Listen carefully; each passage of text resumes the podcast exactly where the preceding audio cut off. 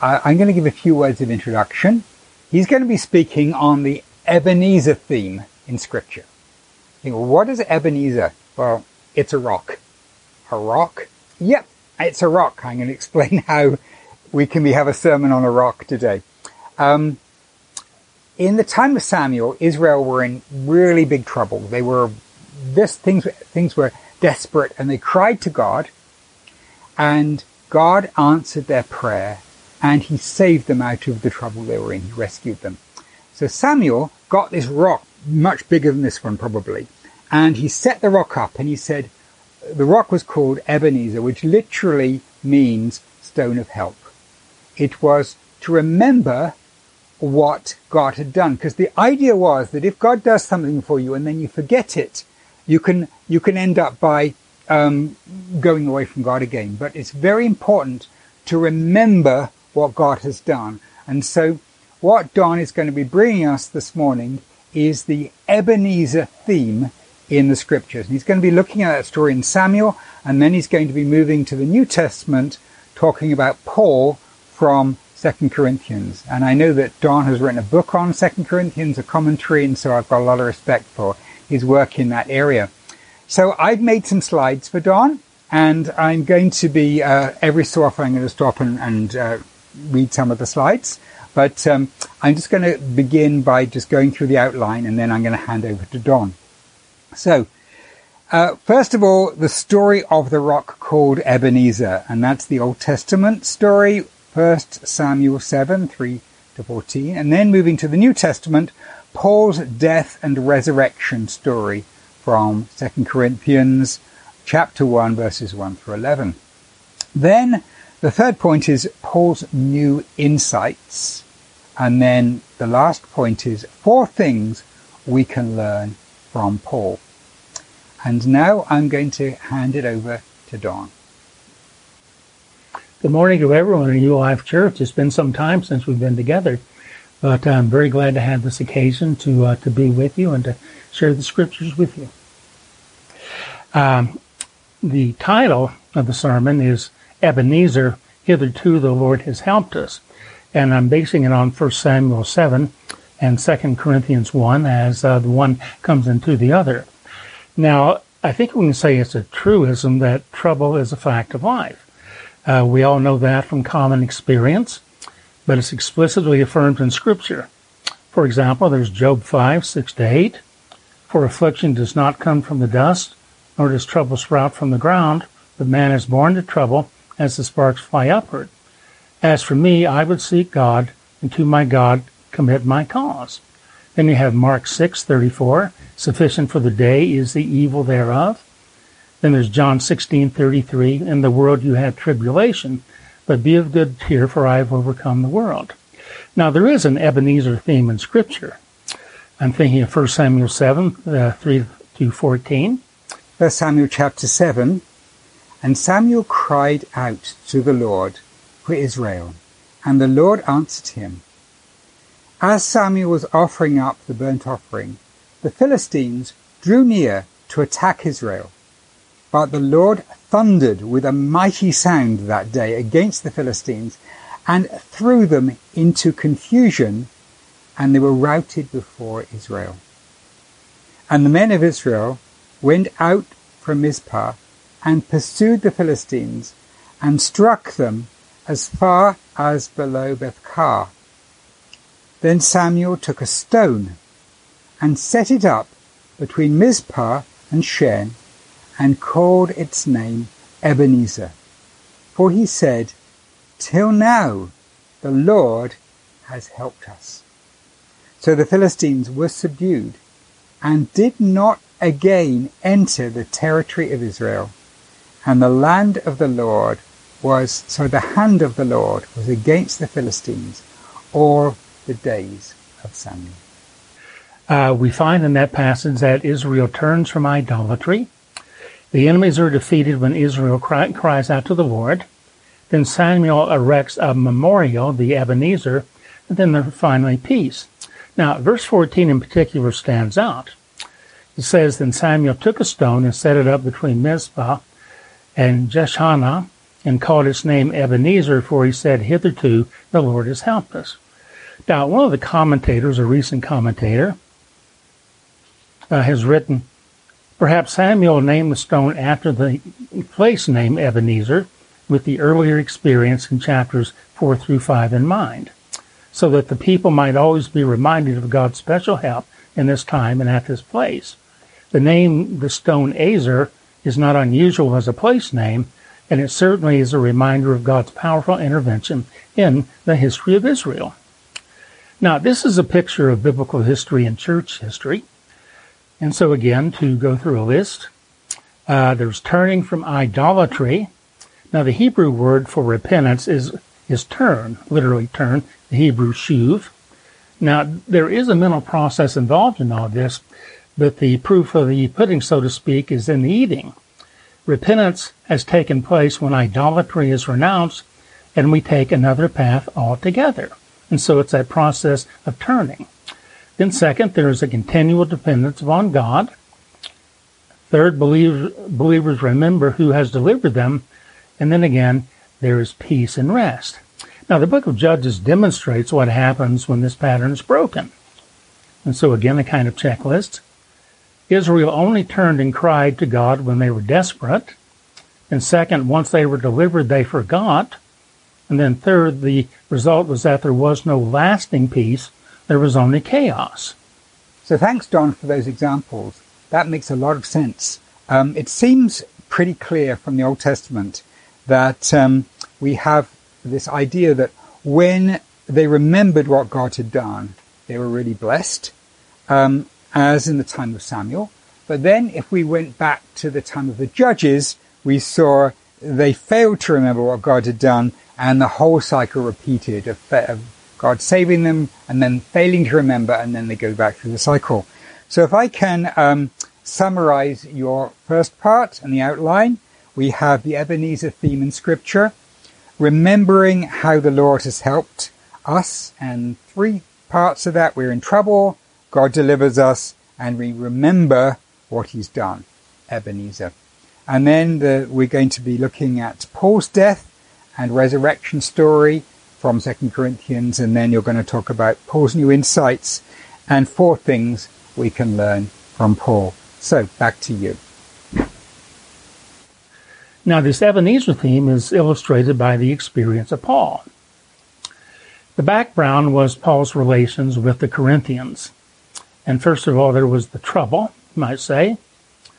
A group within the church had fallen under the influence of the super apostles, uh, 2 Corinthians 11, 4 to 6. For if someone comes and preaches another Jesus than the one we preach, or if you received a different spirit from the one you received, or if you received a different gospel from the one you accepted, you submit to it readily enough. I think I am not the least inferior to these superlative apostles, as the RSV translates. Even if I am unskilled in speaking, I am not in knowledge. In every way we have made this plain to you in all things. Now it's in chapters 1 to 7 that Paul explains why he was a no-show. Uh, he had promised to arrive in Corinth on such and such a date, but he didn't as originally promised. Now that played, as you can imagine, readily into the hands of the opponents. They were able to tell the Corinthians that Paul was unreliable and untrustworthy. Uh, the purpose of that was to undermine Paul's credibility and thereby the credibility of his gospels. And so the super apostles didn't miss a trick when it came then to undermining Paul's gospel and Paul's person. Well, the gist of the explanation was that the delay his uh, delay of his arrival was to spare the Corinthians to give them time to repent. And so Paul was not being devious after all, but rather he was acting on behalf of the Corinthian believers. Now to that he adds that he almost died. A slightly good excuse, you might say. He almost died. And his death-like experience uh, was just that. In chapter 1, verses 8 through 9a, for I do not want you to be ignorant, brethren, of the affliction we experienced in Asia. For we were so utterly, unbearably crushed that we despaired of life itself, why we felt that we had received the sentence of death. Now, as applies to us, and we'll have applications later, As applies to us, we can say that we're in the same ballpark, to use that figure of speech, as Paul. Our specific circumstances may be different, but at heart we're all in Paul's company. And like him, we undergo many, that's M-I-N-I, many deaths and resurrections, all of which be, lead up to the big death and the big resurrection. Now, in terms of Paul's own resurrection, verses 8 to 10, we do not want you to be ignorant, brethren, of the affliction we experience in Asia, for we were so utterly unbearably crushed that we despaired of life itself. Why, we felt that we had received the sentence of death, that, but that was to make us rely not on ourselves, but on God who raises the dead. He delivered us from so deadly a peril, and he will deliver us. On him we have set our hope that he will deliver us again. Now, he doesn't say specifically what his di- death crisis was like. Uh, it's very much like his thorn in the flesh in chapter uh, 12, 1 through 10. And uh, I think the reason why he doesn't say specifically what that was is because we might draw the conclusion, well, that doesn't apply to us. It only applied to Paul's specific circumstance. But in fact, he speaks in principle. And so it was a circumstance in which he despaired of life, and he drew the conclusion that this is the end. His back was up against the wall. He had given up in human terms. But he was delivered. And when he deli- was delivered, it was like a resurrection, no less than that. Now, most importantly, this resurrection pointed him to the final resurrection in verse 10. And so every mini resurrection is a foretaste of the big resurrection. Now, Philip Hughes says this. This is indeed a theme which provides a key to the whole epistle. This was a principle to which even our Lord submitted in procuring our salvation. For he was crucified through weakness, but is alive through the power of God.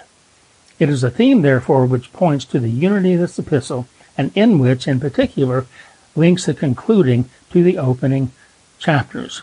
And so you might say, in, in a nutshell, that this is what Second Corinthians is all about Paul's death and resurrection. So if we ask, how do we know that there is a, quote, big resurrection? Well, it's because of the many resurrections. All the little ones build up to the big one. Now, another point here is the insights that Paul derived from his resurrection like experience, in particular verses 3 through 9.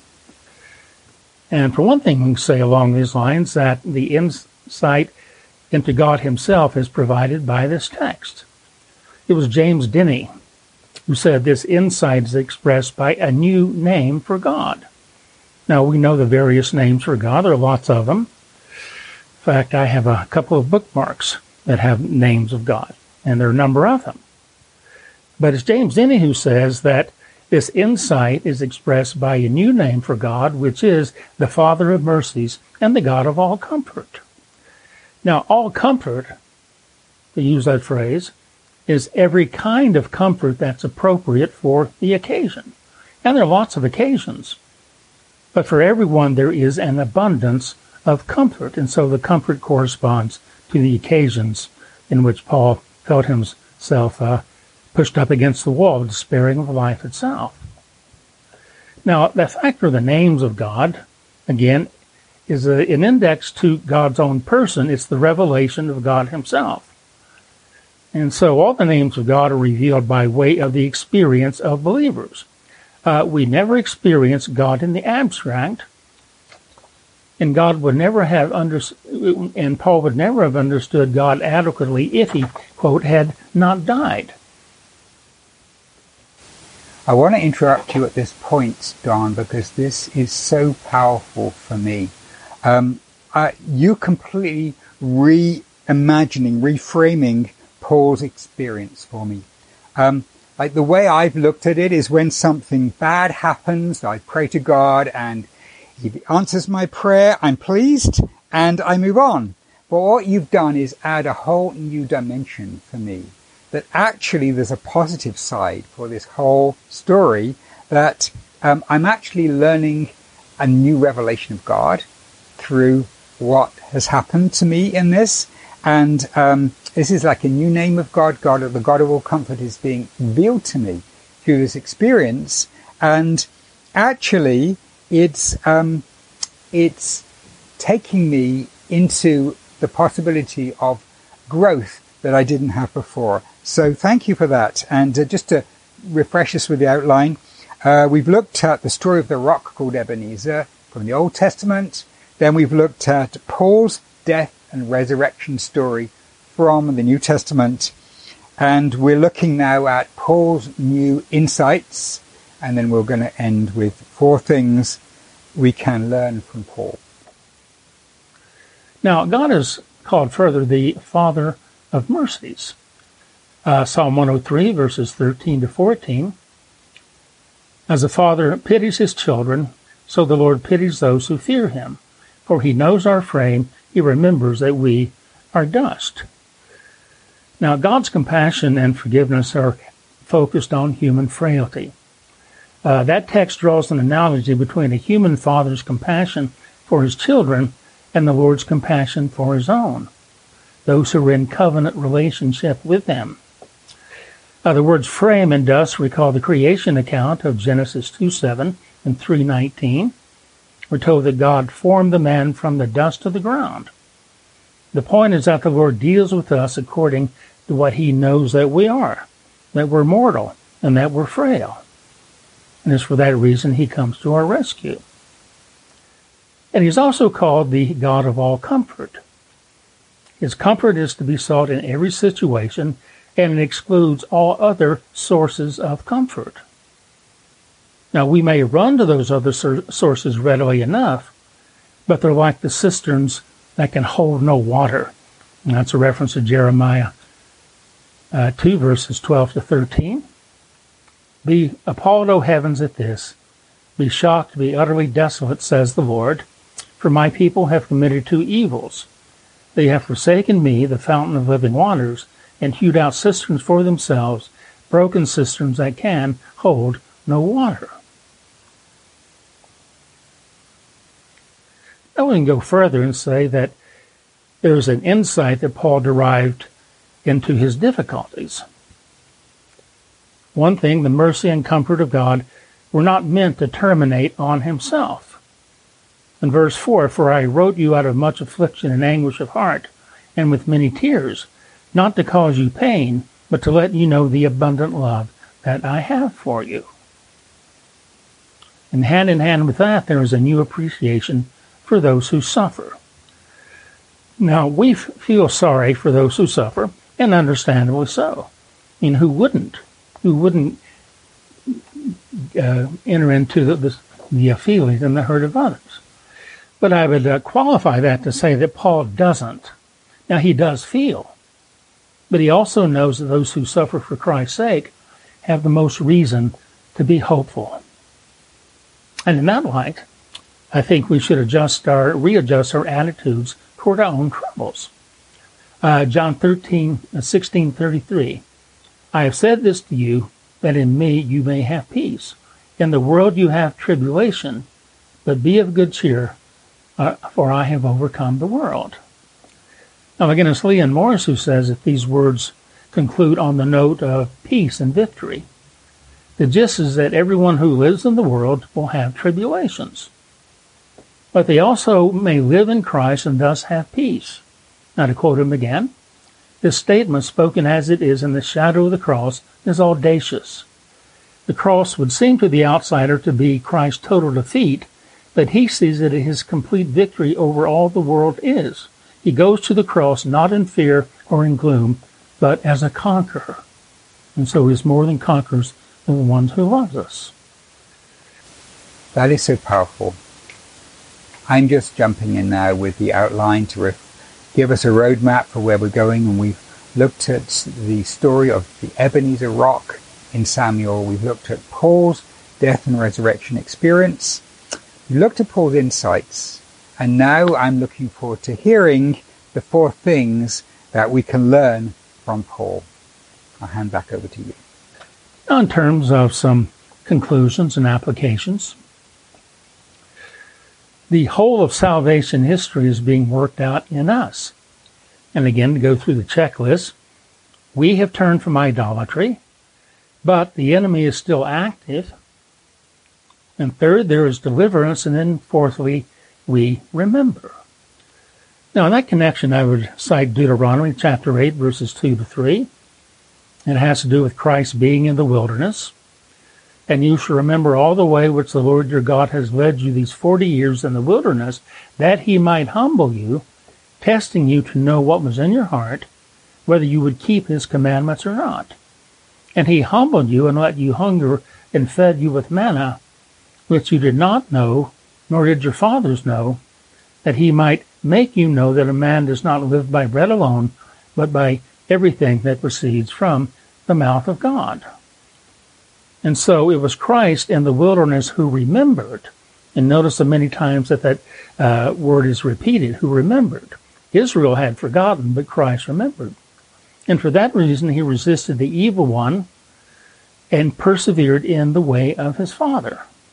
And that's what we're called on to do as well, to imitate his example. Now, the second thing is that we have to cultivate the same view of God that Paul had.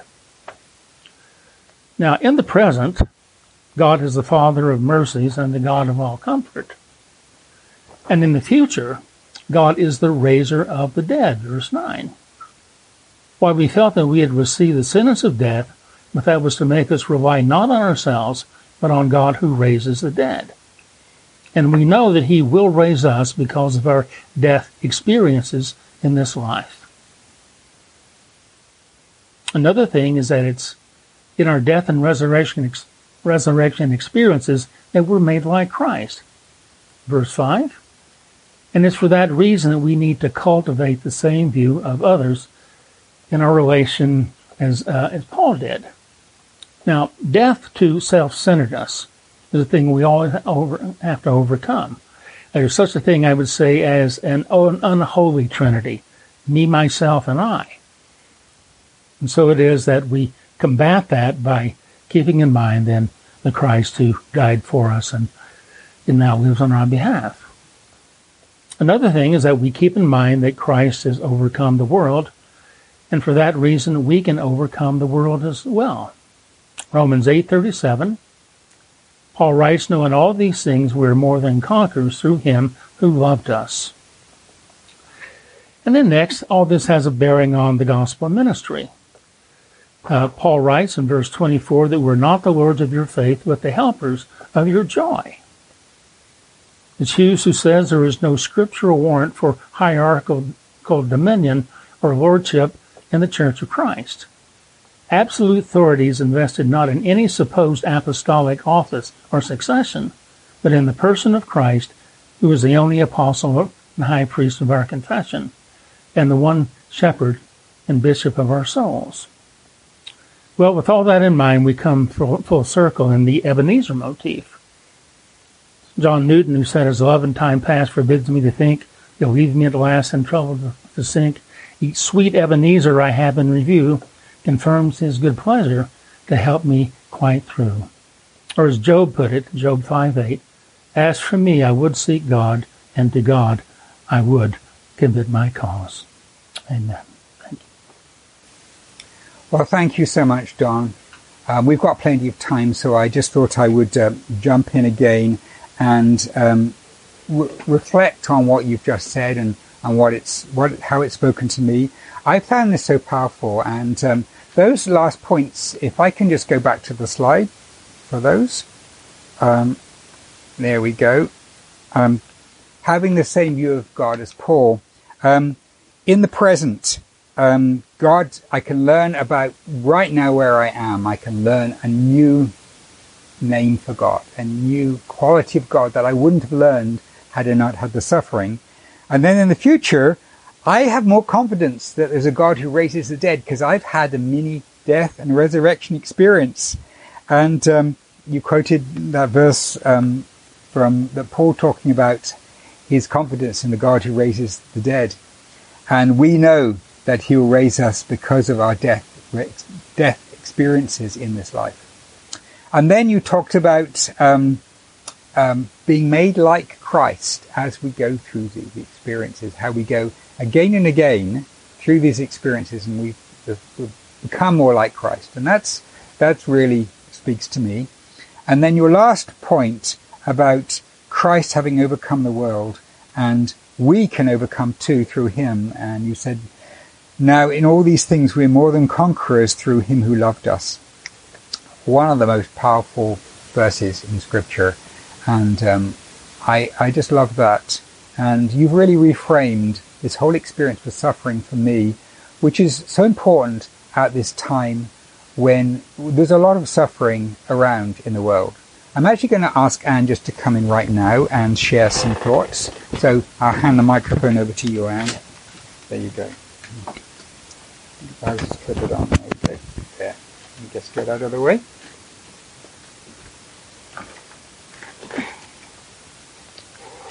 Yes, I love the idea of setting up an Ebenezer rock. And um, a number of years ago, I went through a very, very difficult experience. I've been working in a very, uh, a very damaging and toxic environment, but through it all, there was one individual who was actually supportive in the whole thing. Well, you know, after a lot of prayer, the Lord brought me through that and everything was resolved. And I thought afterwards, I, I mean, I, I wish I'd done it, but I didn't. And I thought how wonderful it would be just to have some little rock with the word Ebenezer carved in it because, you know, the, the Lord helped me through this. The Lord was my helper, who's my, this would be my, my way of remembering. And I, I remembered a, a hymn that John Newton, John Newton wrote some amazing hymns as well as Amazing Grace. He wrote some other incredible hymns. His love in time past forbids me to think. He'll leave me at last in trouble to sink. Each sweet Ebenezer I have in review confirms his good pleasure to help me quite through. And so every one of these little instances where God has helped us, they should be little Ebenezer rocks in our mind and we can look back on them and remember God helped us through that. He was, He showed us mercy. He was a God of comfort in all of that. He'll help me through this. I'm going to hand back to Andrew.